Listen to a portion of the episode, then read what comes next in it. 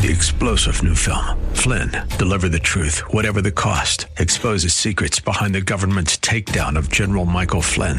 Flynn knew what the intel world had been up to. He ordered the first audit of the use of contractors. This set off alarm bells. He told the truth. He was the most dangerous person for Donald Trump to hire. They had to get rid of Flynn. Flynn, deliver the truth, whatever the cost. Available now. Watch it today. Go to salemnow.com. Salemnow.com. The following program is sponsored. Today on Know the Truth from Philip DeCourcy. If you go to Psalm 119, you're going to read these words I rejoiced at your word as one who finds great treasure. This book is gold. When you and I discover some precious promise, some hope or expectation for the future, some view of the beauty of the Lord Jesus Christ in person and work, it's like we've just discovered treasure. This book is gold.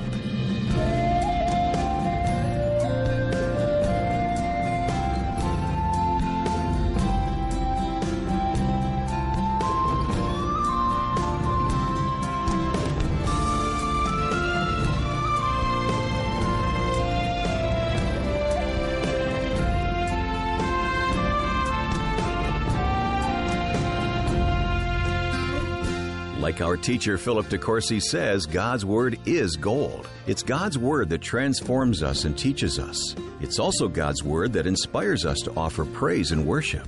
Welcome to Know the Truth. I'm Wayne Shepherd, and today, Philip is explaining the importance of both private and congregational worship as we direct our songs to the Lord. It's another lesson from our Total Grace series that examines how God's grace infuses our faith and causes us to serve, to speak, and to sing. Here's Philip. Colossians chapter 3, verse 16. Let the word of Christ dwell in you richly in all wisdom, teaching and admonishing one another. I like what Derek Tidball says in his commentary on Colossians. He says this The word of Christ refers to the teaching of Christ, which we have recorded for us in the Gospels. But a full understanding of the teaching of Christ can only be obtained by reading the Gospels in the context of the Old Testament, which leads up to them, and the rest of the New Testament, which leads away from them. In other words, this is shorthand for speaking about the whole of the Bible, with a special emphasis on the words of Jesus living in us.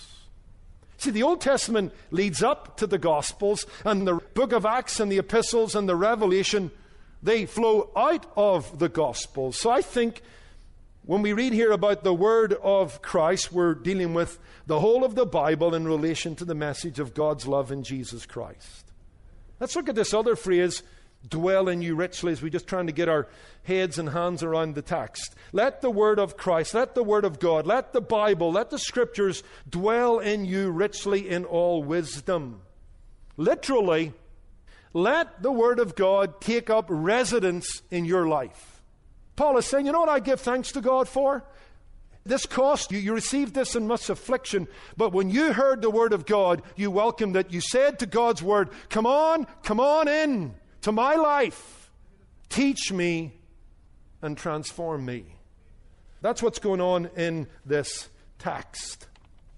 Now, I want to turn the text in a particular direction. Because I want you to understand that we probably hearing this text as an individual. And right now, you and I are thinking about a chair somewhere in our home, a little cubby hole, maybe where we get alone with the Lord, with our Bible open, and we're poring over the scriptures, and we're allowing it to speak to us, and it's prompting us to speak to God. That's the image, personal devotions, and that's a good thing. But that's not primarily in Paul's mind. Because the word you here is in the plural. Let the word of Christ dwell in you all, if you were from Alabama. He's speaking to a congregation. And you know what? I think you can tell that by looking at the text again. Let the word of Christ dwell in you, plural, richly in all wisdom, teaching and admonishing. Notice one another. There's something collective and corporate going on here, something congregational that's happening in psalms and hymns and spiritual songs, singing with grace in your, plural, your hearts to the Lord. So I want you to understand that right now this text is being addressed to a congregation of people. The picture here is not personal devotion. And It is not your quiet time. The picture here is corporate worship in the church on the Lord's day with the assembly of the saints. Where, according to Ephesians 4, in the best of circumstances, among that congregation will stand men gifted to the church by the risen Christ who are gifted to teach, able to teach. Men who labor in the word and doctrine. And the church assembles to hear those men and to let that word dwell, take residence in their hearts. So, what we have here is let the word of Christ dwell in you richly. This is a message to listen intently and receive personally and live out practically what you hear from gifted teachers in the church. What did Jesus say to Peter? Feed my sheep. And when Paul's talking to Timothy, he describes the Christian leader in 1 Timothy 3 1 to 6. That man who's going to have oversight of God's people must be able to teach. Because the early church service was a teaching service. What do we read in 1 Timothy 4, verse 13? Timothy, give yourself to the public reading of Scripture. And alongside that would come an exposition. It is the word that informs us about God. It's the word of Christ that teaches us the gospel. As we come to understand it and experience it and enjoy it, we want to praise that which we enjoy, which starts with being informed through the scriptures. But the word leads to worship, preaching leads to praise, and scripture leads to song. Amen? That's what we're arguing here. Singing is an echoing of scripture preaching was not only a crucial part of worship, it created more worship. I like what Spurgeon says here. There is no worship of God that is better than the hearing of a sermon. I venture to say that if a sermon be well heard, it puts faith in exercise as you believe it. It puts love in exercise as you enjoy it. It puts gratitude in exercise as you think of all the blessings that God has given you. If the sermon be what it should be, it stirs all the coals of fire in your spirit and makes them burn with a brighter flame. That's why our Protestant forefathers and our evangelical forebrothers believed that when you came to that point where the Word of God was preached, you'd come to the high point of the worship service. Now, for the time that remains, let's go into practical action just for a few moments. Because if the Word of Christ is to dwell in the congregation richly, in the body of believers richly. Expository preaching must be married to expository listening. Communication is a package deal. It requires, on the one hand, a good speaker who's compelling and cogent and clear and biblical and textually true. But it also requires, on the other hand, a keen listener who has come ready like the Bereans to hear and study the scriptures for themselves. Not simply to be spoon fed, but to meditate on the scriptures themselves. Communication is a package deal. The parishioner must be in partnership with the preacher in working hard at listening and learning. There must be a partnership between the pulpit and the pew. I recommended it before. I recommend it again. It's a book called Expository Listening by Ken Ramey. Buy it. You'll be the better for it, and you'll make my job easier.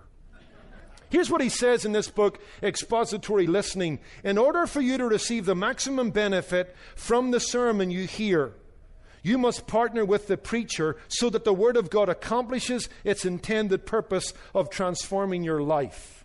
Nothing creates a more explosive, electrifying, life changing atmosphere than when the lightning bolts from a spirit empowered preacher hit the lightning rods of a spirit illuminated listener. Oh, I like that. When the lightning bolts of a spirit filled preacher are met with the lightning rods of a spirit illuminated listener, that's when God shows up. That's when the Spirit of God is felt. That's when a move of God begins.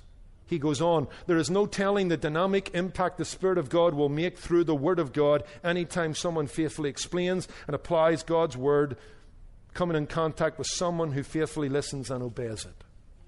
So I wrote down a few little things, just going to go through these a bit like a bit of a checklist. to just kind of stir your thinking. We've looked at singing on the scriptures. We'll look at singing on the saints and singing on the Savior. But what about lessons in expository listening? If you want to be a good expository listener, I think several things are involved. Number one, prizing. If you're taking notes, prizing. I think it all begins with how you view the Bible and how you value the Bible. If I'm going to get up and open it, I'm going to spend 45 or 50 minutes teaching it. If you don't value it, it'll come to nothing.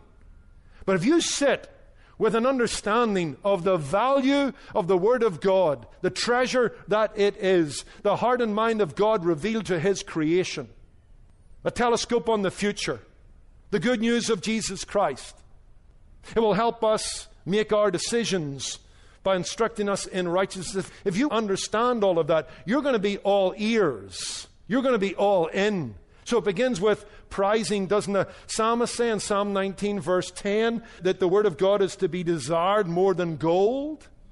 That's the value he put on it. Job says, I esteemed your word more than my necessary food. If you go to Psalm 119, verse 162, you're going to read these words Psalm 119, 162. Very interesting picture. I rejoiced at your word as one who finds great treasure. The word of God is like gold. This book is gold. You know, we often say that he's gold or she's gold. This book is gold. When you and I discover some precious promise, some hope or expectation for the future, some view of the beauty of the Lord Jesus Christ in person and work, it's like we've just discovered treasure. In fact, I think it was Warren Wiersbe brings this out in commenting on Psalm 119, verse 162. He says this In Bible days, people sometimes hid their wealth in jars and buried it in the ground. And if a farmer plowing his field suddenly discovered a jar filled with buried gold, he would greatly rejoice.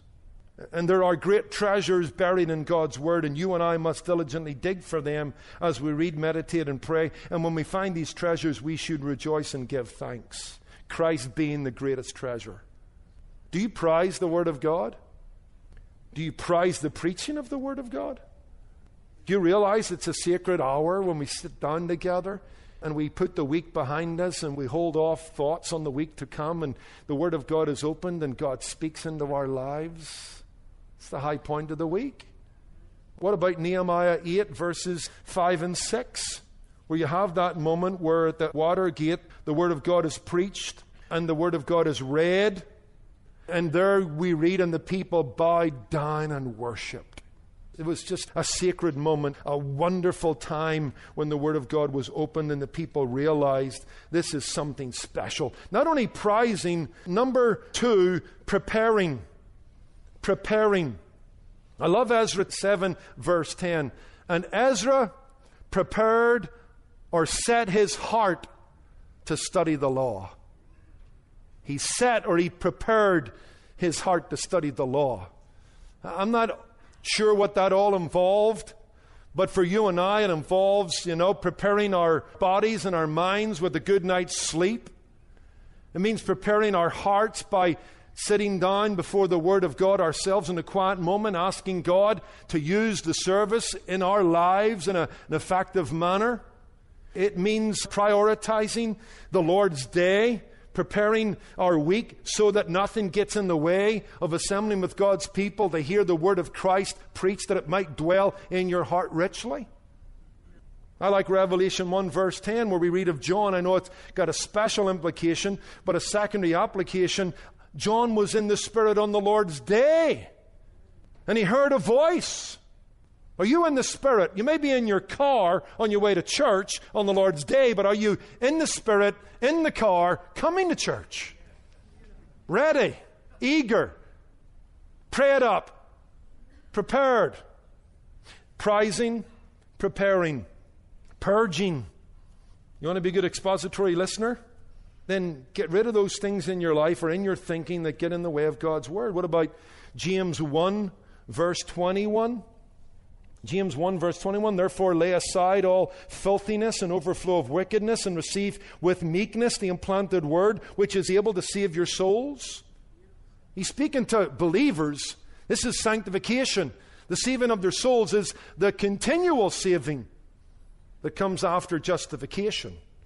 And that's going to require the receiving of the Word of God. And to receive it, you've got to lay aside those things that get in the way of the Spirit's work through the Word. Interesting, the word filthiness here is a Greek word that can carry the idea of earwax. That's the idea. Sins can be like earwax. Wrong attitudes, wrong behavior, watching the wrong thing on a Saturday night before the Lord's day doing a wrong thing. It's filthiness. It's like earwax. It's going to get in the way of you hearing the Word of God through the Spirit of God, and you've got to repent of that. You've got to purge that. You've got to lay that aside. You've got to be at that place where your heart is open and your motives are sincere to what God wants to do in your life.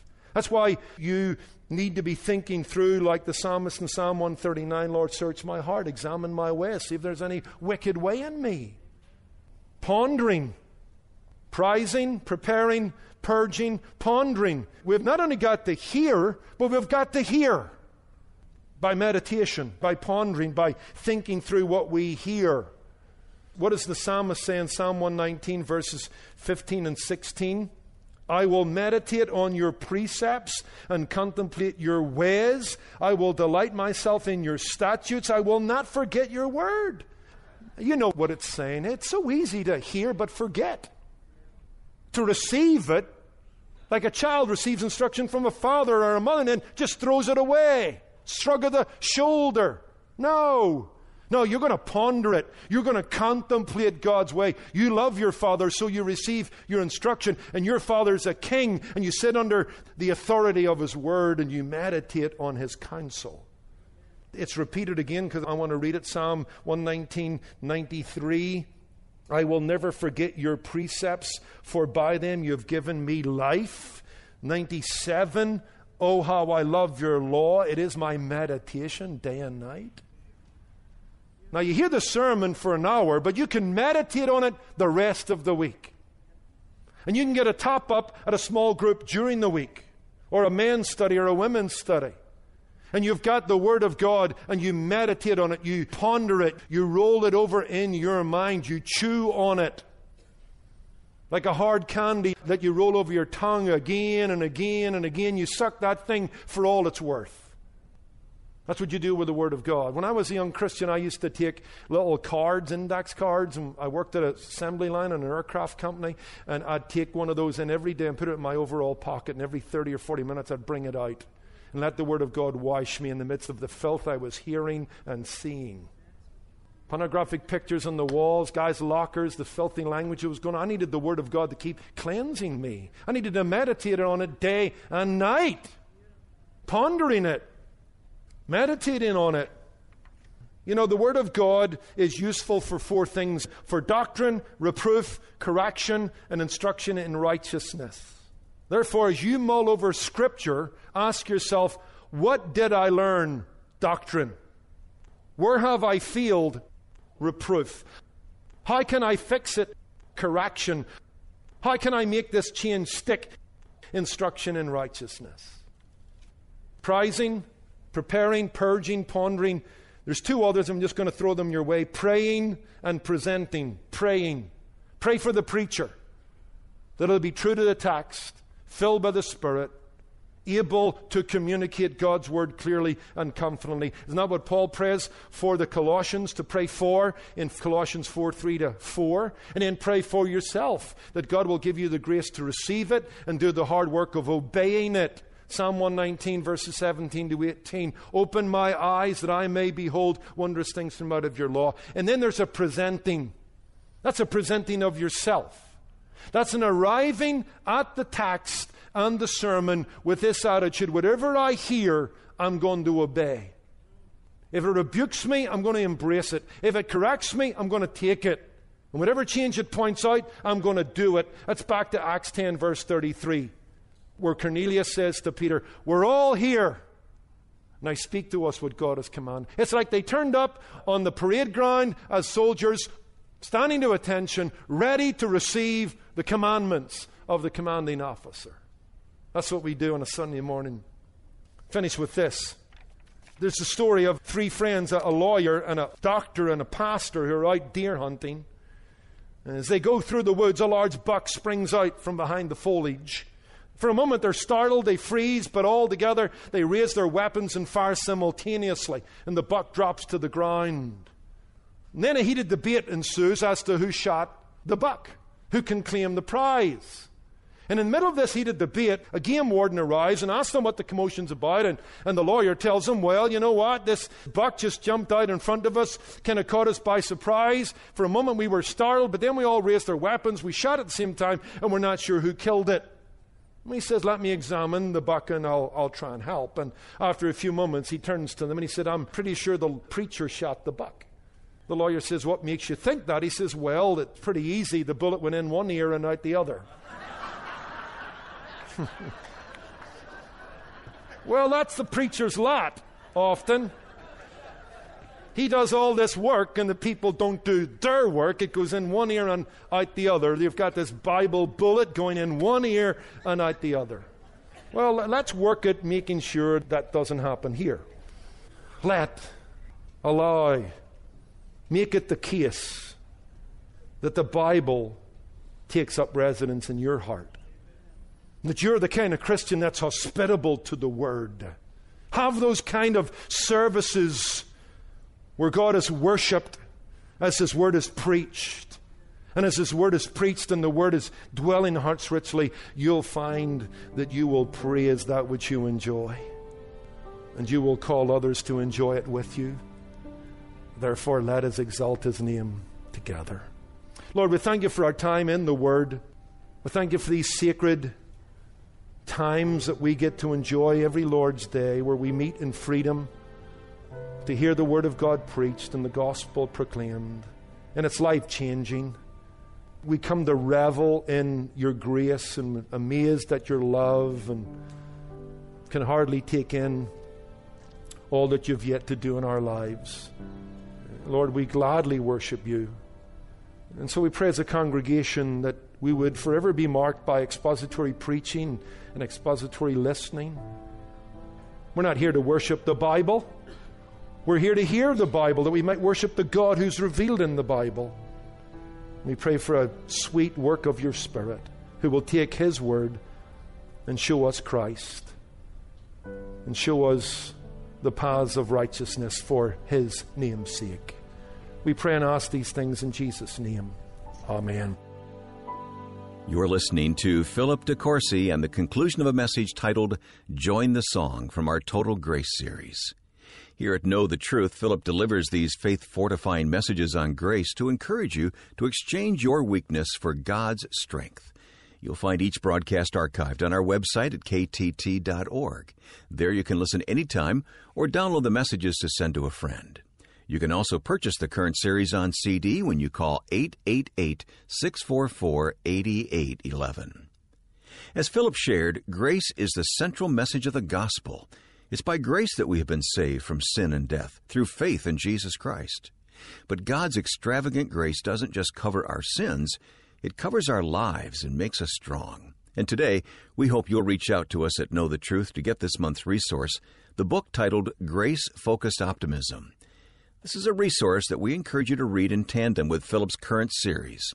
In this soul stirring book, author C.L. Chase invites you to adopt a positive, biblical mindset. Don't live down in the dumps when you can lay hold of God's grace for a life of hope and irrepressible joy. The book is yours when you support the ministry of Know the Truth.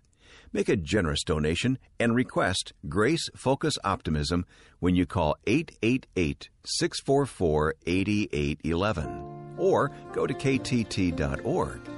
And if you prefer to send a check, write to us at Know the Truth, Post Office Box 30250, Anaheim Hills, California 92809.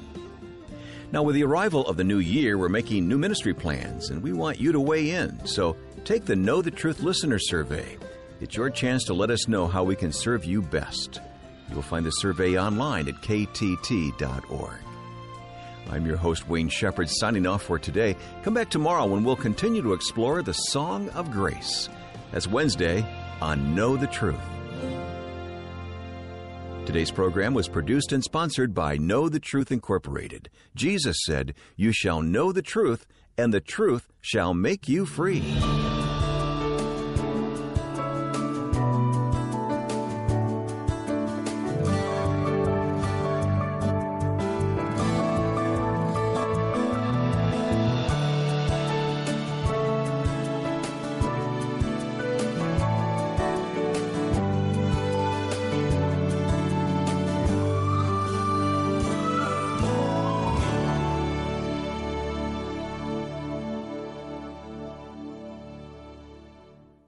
Sebastian Gorka is excited to start his own radio show. Can't be more excited to be joining the Salem team. This is the best faculty in talk radio. Dennis Prager, Hugh Hewitt, Larry Elder, Mike Gallagher, Eric Metaxas. Wow. We love it. America First with Dr. Sebastian Gorka. America First with Dr. Sebastian Gorka. Weekday afternoons at 3 on AM 780 WAVA. Weeknights at 10 on AM 570 The Answer. And all the time on Washington's AM 1260. You'll always get the straight story from Dr. Sebastian Gorka. Look at ISIS. Who, who talks about ISIS? ISIS was on the front page every day, beheading people. But nobody talks about them. Why? Because we have leadership in the White House. We have Donald Trump who is reasserting American leadership in the world. Starting January 1st, it's America First with Dr. Sebastian Gorka. Weekday afternoons at 3 on AM 780 WAVA and weeknights at 10 on AM 570 The Answer. One of the great privileges of my Three star general Michael J. Flynn, head of the Pentagon Intelligence Agency, knew all the government's dirty secrets. He was one of the most respected generals in the military. Flynn knew what the intel world had been up to. He understood its funding. He ordered the first audit of the use of contractors. This set off alarm bells. The explosive new documentary, Flynn, Deliver the Truth, Whatever the Cost, uncovers the facts behind this scandal. Flynn told the truth. He was the most dangerous person for Donald Trump to hire. I find out the worst enemy that I'm going to face in my life is right here in America. They took my assessment and they wanted me to change it. And I was like, I'm not changing it. They had to get rid of Flynn. With in depth interviews, archival footage, and never before seen personal records of the man behind the headlines. I just felt like I was drowning. Flynn, deliver the truth, whatever the cost. Available now. Watch it today. Go to salemnow.com. Salemnow.com.